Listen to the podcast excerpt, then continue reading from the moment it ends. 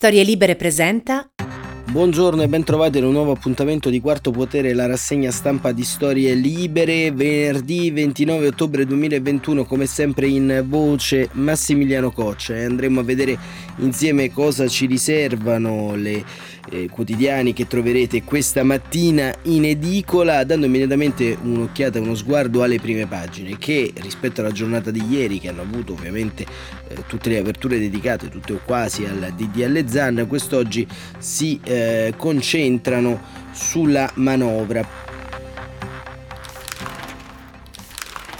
I titoli sono per la prima manovra di Mario Draghi, la legge di bilancio, Repubblica, tasse, 12 miliardi di tagli per tornare a crescere, stesso titolo e tenore della stampa, Draghi giù le tasse per 12 eh, miliardi, eh, differisce il Fatto Quotidiano che eh, ha una visione critica della legge di bilancio, via il cashback e quasi tutto il super bonus, reddito a Confindustria e aumenti ai sindacati.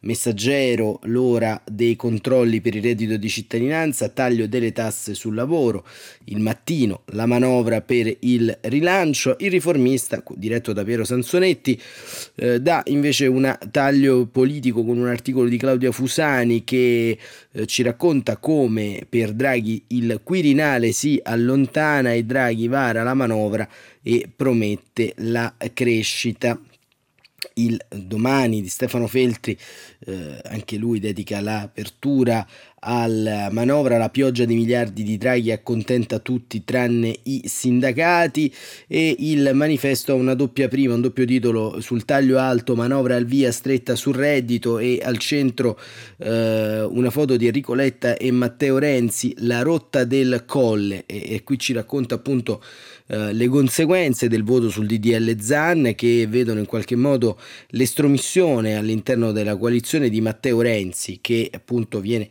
ancora oggi indicato come uno dei colpevoli della defezione al Senato in cui è naufragato il disegno di legge contro l'omotransfobia. Il dubbio, eh, con la scusa di Palamara, mi intercettavano senza autorizzazione, la memoria difensiva del deputato Cosimo Ferri che è stata presentata alla giunta delle autorizzazioni di Montecitorio. E poi Damiano Aliprandi nel taglio basso di prima ci racconta le stragi di mafia, ecco perché Berlusconi e Dell'Utri non potevano essere i mandanti, un interessante articolo che eh, leggeremo. Ma eh, il dato curioso di oggi, e che insomma eh, caratterizzerà un po' questa rassegna stampa, che eh, in misura molto ampia, i quotidiani sono pieni di interviste ed è un dato sempre eh, molto interessante e significativo. Mm, pieni di interviste, eh, un po' più numericamente rispetto ai giorni scorsi e, e cercheremo di leggere un po' eh, la rassegna di oggi proprio partendo da eh, queste interviste e dai vari vademecum che oggi si trovano perché ehm, appunto ci sono vari, eh, come dire, eh, varie esigenze un po' di lettura in questa giornata. La prima è relativa appunto alla manovra, come abbiamo detto, ed è proprio il Corriere della Sera che ce la va un po' a spiegare questa manovra.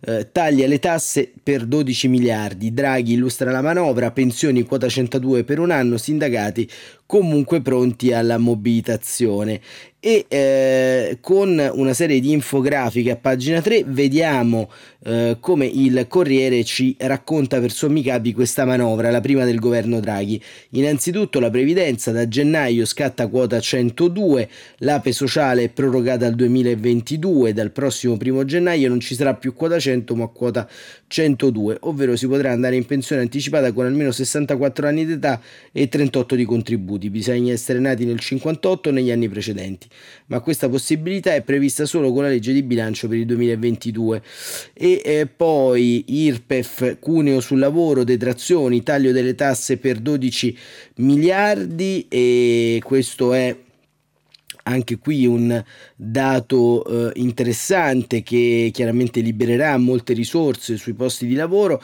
reddito di cittadinanza assegno in calo e poi sospeso invece a chi rifiuta le offerte di impiego, due offerte di, di impiego. Eh, il super bonus casa 100%, incentivo al 70% dal 2024 e dal 2025 si scende al 65%. Il super bonus fiscale, scrive il Corriere, cantiere riservato ai lavori di riqualificazione energetica e recupero degli edifici viene confermato.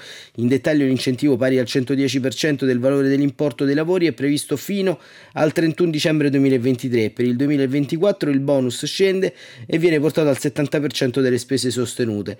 Nel 2025 segue un'ulteriore riduzione per il, il bonus che cala al 65% e, e, poi via via una serie di eh, specifiche. Poi eh, ancora sostegno alle imprese prorogata la transizione 4.0, eh, aziende all'estero 8 miliardi, la sanità 4 miliardi per i vaccini e per la formazione dei medici, piano per le avviabilità stradale investiti 2,1 miliardi per 8 anni eh, e poi sulle famiglie, mamme che tornano al lavoro, decontribuzione del 50% dal congedo di paternità obbligatorio salito a 10 giorni, reso strutturale dalla decontribuzione del 50%, per le neomamme che ritornano al lavoro dalla proroga del fondo per la povertà educativa al piano strategico fino a nuovi fondi per le regioni. Affitti ai giovani, detrazione del 20% per 4 anni a chi esce di casa con un reddito e queste diciamo sono le principali appunto eh, iniziative del governo Draghi sulle materie economiche di pertinenza. Ma a proposito di interviste, c'è una eh, interessante intervista sui temi dell'innovazione al ministro eh, per l'innovazione tecnologica e la transizione digitale Vittorio Colao. Dalla nascita alle nozze, 14 certificati diventano digitali, fibra ottica pronti anche 4 miliardi. E eh, un'intervista di Daniele Manca che apre con una sorta di postulato, di citazione di Colao. Le cose stanno stanno accadendo. Sono le parole a cui Vittorio Colau tiene di più in queste settimane. E non solo perché si è appena concluso il Consiglio dei Ministri sulla manovra, che tra le altre iniziative stanzia 250 milioni di euro per le competenze digitali degli italiani, ma per il metodo Palazzo Chigi, forse a lui per nulla estraneo da manager e consigliere di grandi multinazionali, che prevede di decidere gli obiettivi ma anche di seguirne passo dopo passo, settimana dopo settimana l'attuazione. Traspare da parte del ministro, da persona che ha vissuto molto all'estero, la volontà di far capire soprattutto agli italiani che il nostro paese può avere l'ambizione di essere in Europa, se non il migliore, tra i migliori tecnologicamente. Sa, gli italiani si convincono facilmente, basta che vedano fatti concreti, dice Manca. Uno lo vedranno in questi giorni. Dal 15 novembre per avere un certificato anagrafico non servirà più andare allo sportello. Basterà sedersi al computer e scaricarlo, senza nemmeno pagare il bollo, che in qualche caso arriva fino a 16 euro. Ma in tutta Italia, da Milano a Palermo, in tutta Italia è per 14 tipi di certificato, dallo stato civile alla nascita, al matrimonio. Liberiamo il tempo delle persone e di chi lavora. Con la ministra dell'Interno Lamorgese diamo un segnale al Paese che non è più tempo di scetticismi. Le cose si possono e si debbono fare. Roba da mago Zurlì, dice Manca. Un colpo di bacchetta magica avete messo d'accordo tutti gli 8.000 comuni con lo Stato? Molto più semplicemente applichiamo un metodo di lavoro congiunto che significa mettersi intorno a un tavolo, connettere iniziative tra loro, decidere le regole, stabilire chi fa cosa, coordinando tutto grazie alla tecnologia. Abbiamo coperto il 90 98% dei cittadini e i pochi piccoli comuni che mancano li stiamo aiutando a salire a bordo. Se fosse così semplice, dice Manca, certo si deve avere lo scopo condiviso di far accadere le cose, appunto, di collaborare ognuno per la propria parte. Con la ministra Lamorgese abbiamo lavorato insieme, ma se avessimo preteso di imporre al Ministero dell'Economia di togliere i bolli dei certificati, avremmo oltrepassato i nostri confini di competenza. Assieme si è deciso invece che l'idea aveva senso e il ministro dell'economia ha visto la perdita di gettito seppur minima come un investimento per liberare anche risorse umane per i comuni. Con il Ministero dell'Interno stiamo preparando anche novità per la carta d'identità digitale. E manca giustamente, dice, non è che ci siano molte carte d'identità digitali in giro. Al contrario, abbiamo già 24 milioni di carte d'identità elettroniche. Non le sfuggirà che ci sono anche 25 milioni di italiani che usano lo SPID, l'identità digitale, e questo anche grazie a tutti i partner. Sulla sanità digitale però siamo ancora fermi. Vorrei dire che non è così. Primo perché abbiamo una situazione disomogenea, una parte del paese più avanti grazie eh, persino rispetto a alcune nazioni europee e un'altra arranca. Il tema mm, è fare in modo che le regioni più lente accelerino per raggiungere quelle più avanti. Per questo insieme al Ministro della Salute Speranza eh, e alle regioni abbiamo avviato due iniziative importantissime, l'architettura per i dati sanitari digitali e le piattaforme di telemedicina e vogliamo che in tutte le regioni ne beneficino in due o tre anni. Sempre che la rete tenga, dice Manca, stiamo parlando di futuro? No, perché a gennaio partiranno le gare per collegare 6,2 milioni di case con la fibra e tra qualche settimana, dopo le gare per sostenere eh, e accelerare il 5G, si potrà lavorare in videoconferenza da zone remote con il 5G dai treni, ma anche digitalizzare l'agricoltura o i piccoli stabilimenti e laboratorio. Ma tutto questo chi lo farà? Eh, anche qui, pubblico e privato lavorando insieme. Una volta stabilite le regole e il metodo, tutto è più semplice. Certo, solo per la fibra ottica, sul quale lo Stato ha pronti 4 miliardi a investire, significherebbe creare 10-15 mila posti di lavoro che dovranno concretamente posare e giuntare i cavi. Si tratterà di avere personale preparato. E si conclude questa intervista ehm, con diciamo un auspicio forse, un'intervista secondo me molto interessante perché spesso sui temi dell'innovazione e della semplificazione non assistiamo a parole eccessivamente chiare intorno a, a, quanto, a quanto, avviene, ma eh, l'intervista di Colau è in qualche modo il sentore che qualcosa sta cambiando. Immaginate quanto tempo si potrebbe liberare e soprattutto quanto in avanti potrebbe andare il paese senza una serie di pendenze burocratiche che gravano sulla vita di tutti. E, ehm, e alla fine eh, diciamo eh, l'auspicio di Colau è eh, di partire verso un paese più innovativo, non solo più moderno, verso la possibilità di imparare, lavorare e vivere meglio, con più opportunità per tutti ovunque in Italia.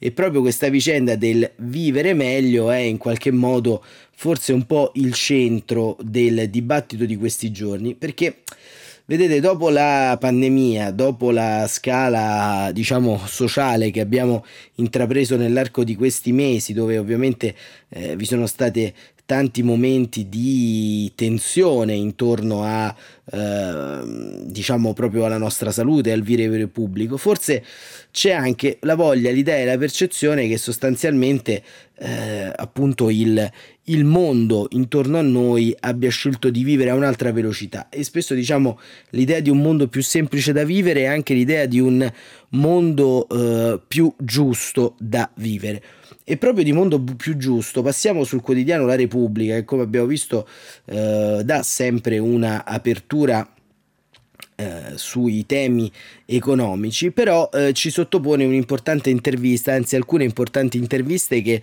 andremo eh, a condividere con voi. La prima di questo set di interviste riguarda la eh, capogruppo al Senato ehm, del Partito Democratico, Simona Malpezzi, un'intervista di Giovanna Casadio, proprio su quello che è accaduto ieri in aula, ovvero eh, la, eh, la fine del DDL ZAN e eh, Giovanna Casadio eh, intervista la capogruppo Dem eh, che eh, in apertura dell'intervista dice i renziani hanno indebolito il DDL Zan prima ancora del voto sulla tagliola nell'aula del Senato. Simona Malpezzi, la capogruppo del PD, fa un bilancio. La Casadio domanda Malpezzi dopo la sconfitta sulla legge contro l'omofobia cosa farà il PD? Dopo si riparte, non abbandoniamo la battaglia sui diritti, ma farete anche autocritica? chiede la Casadio, il muro contro muro con le destre è stata una strategia suicida?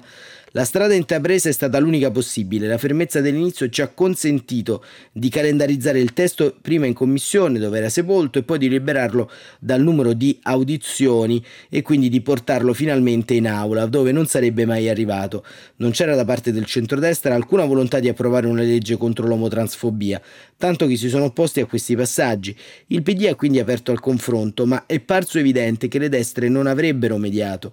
Le immagini di esultanza sguaiate e scomposte mossa dopo il voto di mercoledì hanno dimostrato che non avevano alcuna intenzione di dare al Paese una legge contro i crimini d'odio.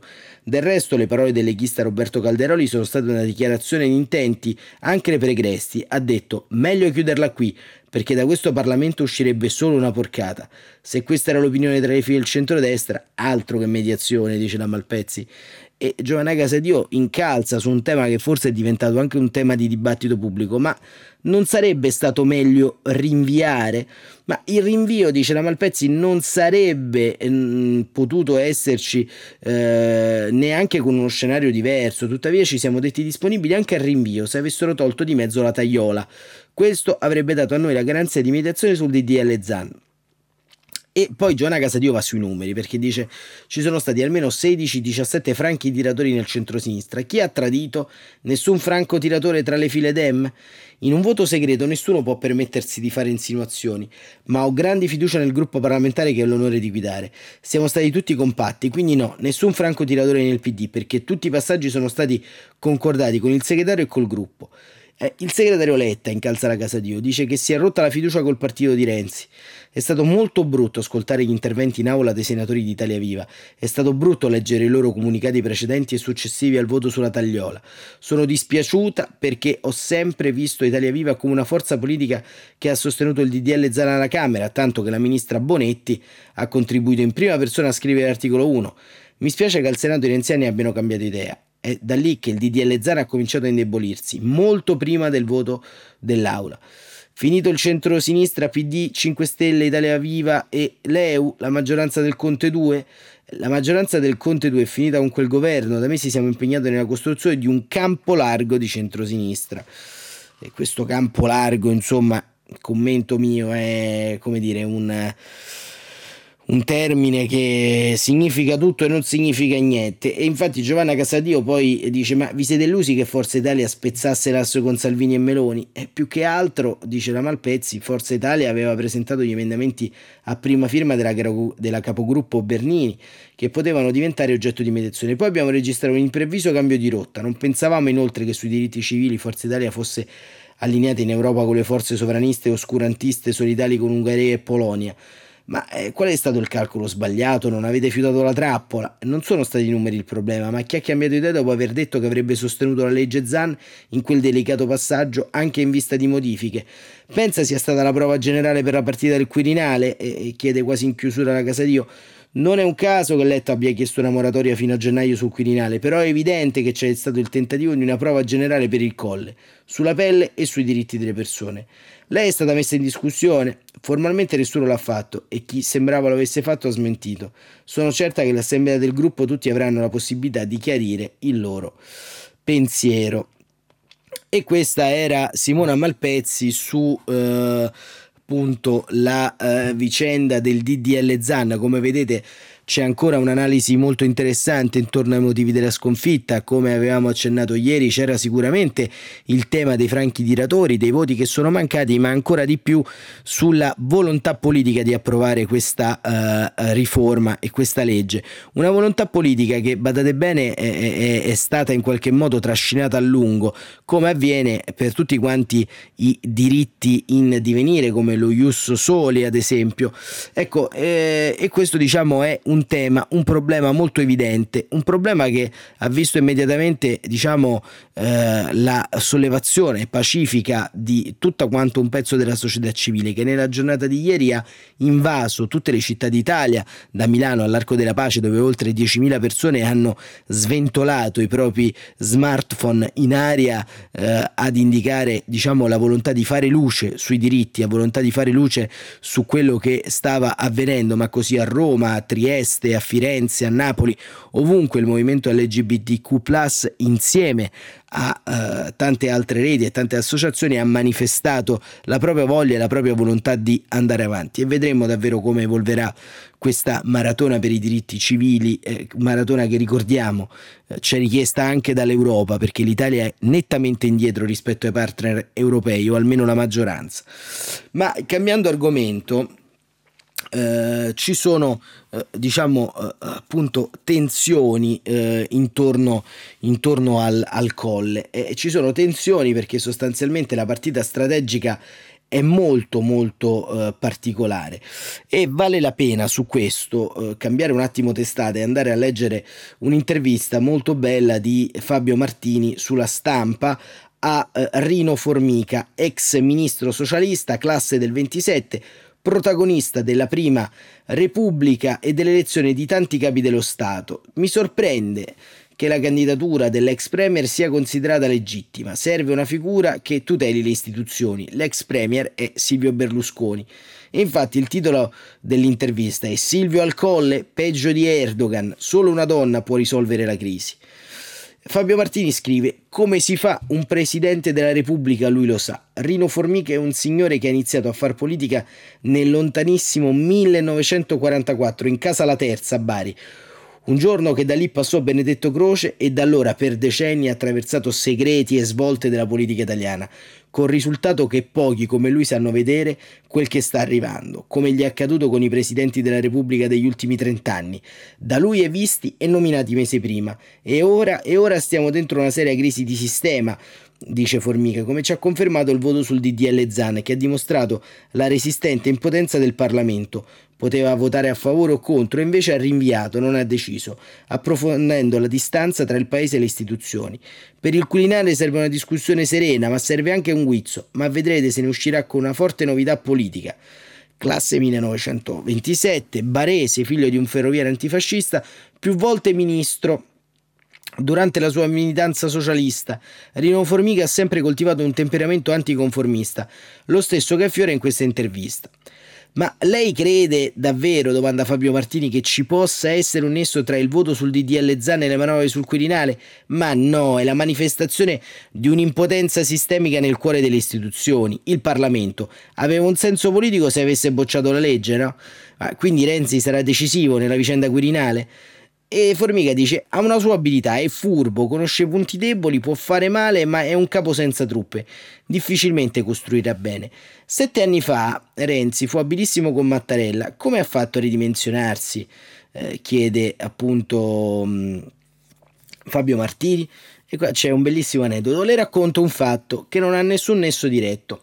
Nel 1944 conobbi Benedetto Croce nella villa dell'ingegner La Terza. Noi giovani socialisti e azionisti ascoltammo il filosofo che disquisiva sul futuro. Ad un certo punto, parlando di violenza politica, Croce disse vi siete mai chiesti come mai in Italia non c'è stato un corpo spietato come le SS? E rispose: Da noi poliziotti e carabinieri sono tutti ragazzi del sud ragazzi di buon cuore. Pensate invece se fossero stati tutti toscani. Ecco, diciamo Rino Formica non eh, diciamo, lesina critiche e non usa il fioretto per i paragoni storici. Berlusconi candidato al Quirinale, dice Martini. Si può anche solo concepire che possa fare il capo dello Stato un cittadino con una condanna definitiva in attesa di altri processi? Vede, oggi, anzi ieri è una brutta ricorrenza. 99 anni fa ci fu la marcia su Roma e da quella stagione lontana sta riemergendo una tendenza profonda nel paese, che la democrazia non è adatta a gestire i problemi della nostra crisi e che occorra l'uomo forte. A me sorprende che la candidatura di Berlusconi non trovi reazioni, se non quelle che alludono al bunga bunga. La si consideri legittima da tutte le parti, ma lui resta un capo assoluto che guida una folla e come pensiero ha un solo grido: Forza Italia. L'unico capo politico che non abbia mai fatto un congresso. Il rischio è, in modo strisciante, passi un identikit Erdogan. Anzi, oltre anche oltre Erdogan, perché lui bene o male un partito ce l'ha. Le democrazie si spengono con un capo che considera le elezioni come ludi cartacei.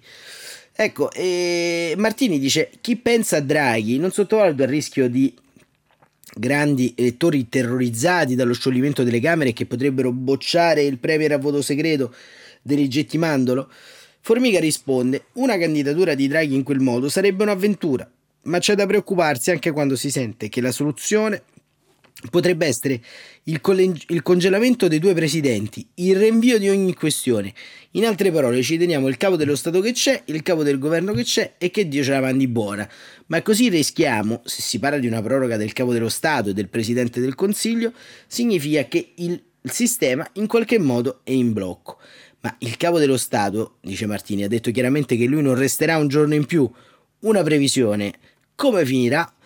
E Formica dice: Concordo col capo dello Stato. Una proroga sarebbe rischiosa, può contribuire ad accentuare un processo di distacco delle istituzioni. Serve una rianimazione, un grande rilancio, a cominciare dalla Presidenza della Repubblica, con una personalità di alto profilo politico e di pratica costituzionale e che sappia trasmettere una forte suggestione di carattere politico, accompagnando il Paese verso il superamento della crisi del sistema, con le necessarie riforme costituzionali. Ma lei conosce questa persona? Esiste Formica? chiede Martini. A mio avviso dovrebbe identificarsi col valore profondo della Carta Costituzionale. Poi se donna è meglio. Dunque Marta Cartabia sarebbe un'ottima presidentessa? La donna introduce la novità politica, dice Formica. Quelli che sono sul mercato sono tutti consumati da giochi e da 30 anni di decadenza politica.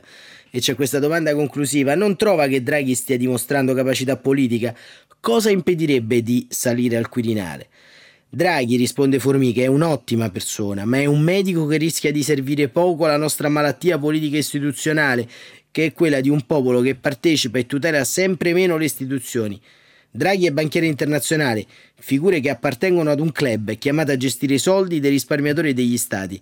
Non si sono mai occupati degli effetti delle loro decisioni sulla società. E in qualche modo eh, Rino Formica classe 1927 fondamentalmente ha in questa intervista di Fabio Martini steso un trattato di buona politica e di politica istituzionale e di classe politica. Eh, questo diciamo un tema eh, molto interessante, la saggezza che spesso manca nel dibattito pubblico. Rino Formica, diciamo, personaggio anticonformista, ha tracciato forse con più lucidità non solo un orizzonte politico ma anche un punto di approdo, un punto di caduta e un punto di analisi anche su quello che è accaduto eh, con il DDL Zan. Ma cambiamo argomento e passiamo, vedete oggi saltiamo da un'intervista all'altra, dopo Malpezzi, dopo Colau, dopo eh, Rino Formica, eh, andiamo invece in Casa Rai perché? Perché tra le novità di questo eh, periodo c'è un nuovo amministratore delegato, Carlo Fuertes, che eh, amministratore delegato della RAI dallo scorso luglio. Nomina passata a dire la verità un po' in sordina, ma nomina di altissimo profilo. Fortes è un manager affermatissimo, una personalità di ampio spessore culturale che ha guidato anche tra gli altri l'Auditorium eh, di Roma e, e sostanzialmente c'è in questa intervista a Repubblica una sorta di uh, linea di demarcazione intorno al profilo che la RAI assumerà sotto la guida di eh, Fuertes che dice nella mia RAI i partiti non bussano più Canone per i cellulari. Il CDA lavora in armonia, l'azienda non è ingovernabile. La norma sul tributo TV è del 38 va adeguata ai nuovi consumi e device. Sceglieremo i direttori dei DG in base alle competenze e punteremo al digitale. Un posto al sole non verrà ridimensionato. Un posto al sole è diventato un'emergenza per questo paese perché è stata prova, fatta anche un'interrogazione parlamentare, una petizione su Change eh, per rischio di spostamento, di demansionamento del personale della sede RAI di Napoli, insomma un'avvertenza non banale.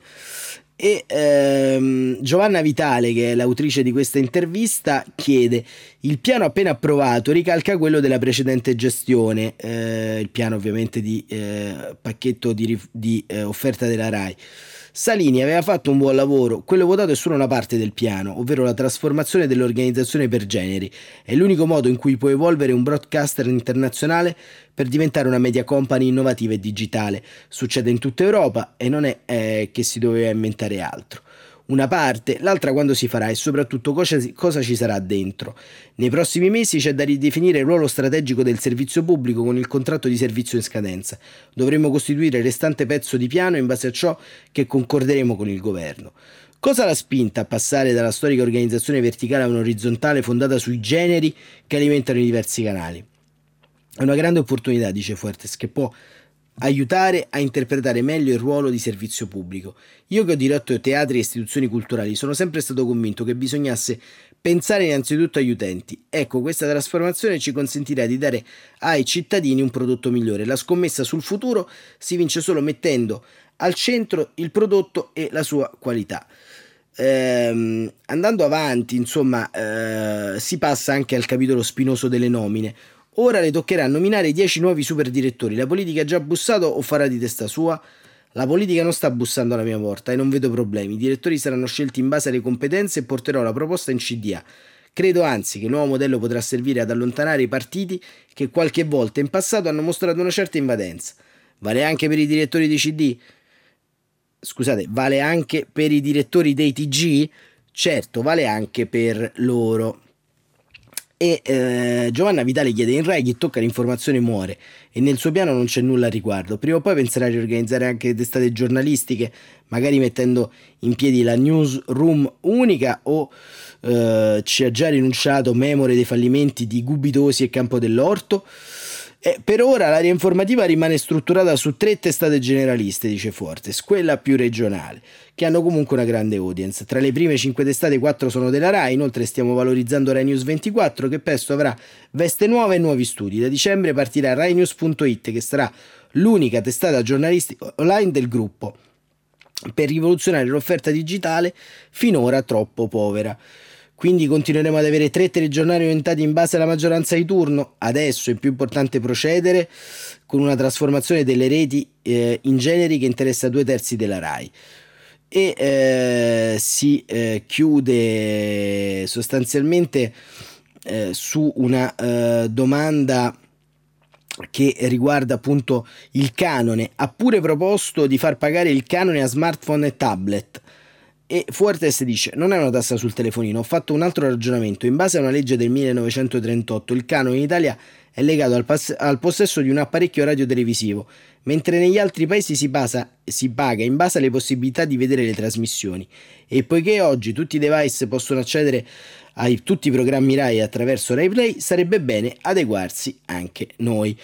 E questo è appunto Carlo Fuertes, il nuovo amministratore delegato della RAI che dà in qualche modo un po' la linea su uh, quanto diciamo avverrà e nei prossimi anni e nei prossimi mesi in casa e noi chiudiamo invece con una notizia che eh, un'intervista anche qui eh, al commissario per l'ambiente l'olandese Franz Timmermans che sarà impegnato come altri eh, intorno al eh, diciamo al grande eh, G20 che si svolgerà in questo fine settimana a Roma che è la notizia. Per il momento è più notizia di ordine pubblico che di ordine politico ma ehm, diciamo che eh, qui Timmermans fa un eh, punto sui eh, costi del Green Deal sono inferiori allo stallo sul eh, clima. L'intervista con il vicepresidente della Commissione europea, eh, che è appunto anche responsabile del eh, Green Deal, ehm, e vediamo che cosa ci dice? Perché eh, nell'intervista eh, fatta da Tristan Filges e Gregor Schwung, eh, la, eh, la, domanda, eh, diciamo una delle domande centrali è quella sull'Unione Europea, che dice l'Unione Europea intende mettere mille miliardi a disposizione del Green Deal, ma i think tank la accusano di aver falsificato i conti. Il costo reale sarebbe il triplo, c'è bisogno di molti più soldi? Se organizziamo in modo tale che i fondi del privato sostengano questo cambiamento, ci saranno molti più soldi a disposizione e arriveranno anche i fondi per la ristrutturazione. Forse fra dieci anni dovremmo verificare se sono sufficienti. Ma oggi abbiamo soldi e risorse, quello che manca è la volontà politica. Se non facciamo nulla e non riduciamo i gas serra, i costi saranno sempre più elevati. L'Unione Europea è all'avanguardia anche in questo campo e, e um, si parla appunto di lavori verdi e spera che altri seguano il suo esempio. Avverrà al summit sul clima di Glasgow. Due anni fa tutti dicevano, dice Timmermans, che eravamo troppo ambiziosi, ora altri stanno seguendo il nostro esempio. Paesi come Stati Uniti, Giappone, Canada, Africa, eh, Sudafrica e Corea si pongono obiettivi ambiziosi e i leader europei ne sono già convinti. Tutti vogliono essere attivi sui mercati europei. E eh, diciamo la domanda finale è eh, legata alla COP26. Cosa deve accadere alla COP26 perché lei possa poi affermare che è stato un successo? Sarò soddisfatto, dice Timmermans, se adotteranno norme che ci consentano di raggiungere l'obiettivo di 1,5 gradi. Sarà difficile ma non è l'ultima possibilità. Glasgow è l'incontro più importante da Parigi, ma dovremmo continuare a lottare per il clima e questo è diciamo un, un'anticipazione, un preambolo di eh, quanto avverrà sostanzialmente nei prossimi eh, giorni, nei prossimi giorni che appunto sono decisivi anche per eh, le sorti del G20 e le sorti del COP26 a Glasgow. E si chiude qui con l'intervista a Timmermans questa puntata di Quarto Potere. Noi torneremo martedì 2 novembre perché? Perché c'è il fine settimana, ovviamente sabato e domenica, e poi lunedì 1 novembre è festa, quindi ci prendiamo un giorno di eh, congedo e sarà l'occasione per riflettere un po' su come sarà andato sicuramente il G20 e su come sarà evoluta questa eh, diciamo eh, grande mobilitazione eh, sul futuro perché futuro sembra veramente la parola chiave eh, di eh, anche questa rassegna. Abbiamo scelto in modo anche un po' provocatorio di procedere con delle interviste proprio per far eh, comprendere oltre le analisi di scenario le analisi eh, reali e le considerazioni dei tanti leader ministri che abbiamo ascoltato. Si gioca un pezzo di futuro sul G20, si gioca un pezzo importante di futuro sulla eh, prosecuzione del cammino delle riforme dei diritti civili in Italia, si gioca un pezzo di futuro sicuramente sulla partita del Quirinale. Saremo pronti a tutto questo futuro dalle prime avvisaglie? Pare proprio di no ma certamente il futuro è una terra scomoda, una terra eh, che nessuno conosce, il passato è un rifugio più comodo, un pertugio più tranquillo. E quindi eh, per il momento non possiamo fare altro che attenderlo insieme a voi questo futuro e analizzarlo, leggerlo ogni giorno. Grazie davvero per quest'altra settimana passata insieme, grazie davvero per essere stati con noi e per seguirci sempre più numerosi e continuate così, continuate a seguire Quarto Potere su tutte le piattaforme eh, di podcast e ogni mattina alle 7.45. Grazie ancora e buon proseguimento.